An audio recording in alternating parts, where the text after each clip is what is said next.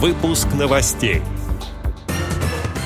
Чувашская региональная организация ВОЗ провела конкурс эссе «Что для меня реабилитация?». Всероссийское общество слепых работает над повышением доступности городской инфраструктуры для инвалидов по зрению. Теперь об этом подробнее. В студии Антон Агишев. Здравствуйте. При поддержке президента ВОЗ Владимира Васильевича Сипкина над входом в помещение аппарата управления ВОЗ установлен звуковой маяк системы «Говорящий город». Это альтернативная навигационная система радиоинформирования и звукового ориентирования для слепых и слабовидящих граждан. Также недавно системой «Говорящий город» был оборудован еще один универсам «Пятерочка» в Москве, который находится недалеко от Института профессиональной реабилитации и подготовки персонала ВОЗ «Реакомп» по адресу Протопоповский переулок, дом 38. Кроме того, маячки радиоинформирования имеются еще в четырех магазинах Москвы, относящихся к этой российской продовольственной сети. Магазины расположены по адресам. Улица Новоалексеевская, дом 12, строение 1, улица Палевская, дом 131, улица Харьковская, дом 4, корпус 3 и на резервном проезде в доме 11. Вместе с этим с 15 августа в Москве на станции метро Полежаевская проводится испытание системы «Говорящий город».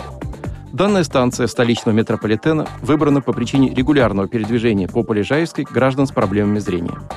Это связано с тем, что недалеко от станции находится базовое учреждение Всероссийского общества слепых – культурно-спортивный реабилитационный комплекс ВОЗ.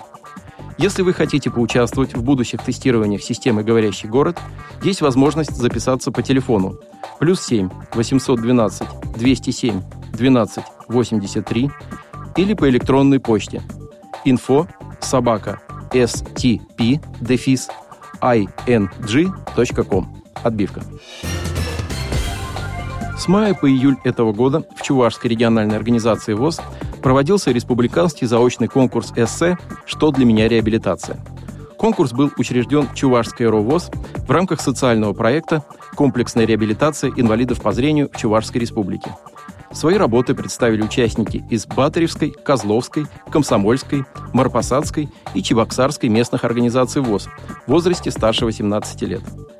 От одного участника принималось не более одного эссе, объем которого должен был составлять от 500 до 600 слов. Торжественная церемония награждения победителей и участников состоялась на базе партнера проекта Чувашской республиканской специальной библиотеки имени Толстого – в рамках церемонии члены жюри огласили результаты конкурса и зачитали лучшие авторские работы. Председатель Чувашской «Эровоз» Эдуард Анатольевич Егоров, вручая авторам заслуженные награды, поблагодарил каждого из них за интерес к данному конкурсу и пожелал всем дальнейших творческих успехов. Конкурсанты выступили с ответным словом, рассказали о своих работах и о том, почему решили принять участие в этом творческом состязании.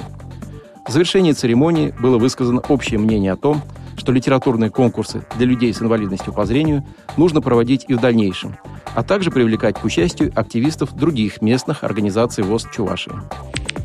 Отдел новостей «Радио ВОЗ» приглашает к сотрудничеству региональной организации. Наш адрес – новости собака радиовоз.ру. О новостях вам рассказал Антон Агишев. До встречи на «Радио ВОЗ».